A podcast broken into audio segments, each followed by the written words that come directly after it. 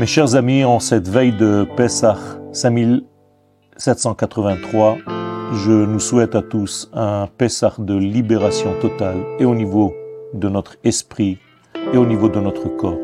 Une Géoula qui va nous donner un repos de l'être pour pouvoir dévoiler les valeurs de l'infini, béni soit-il, dans notre vie.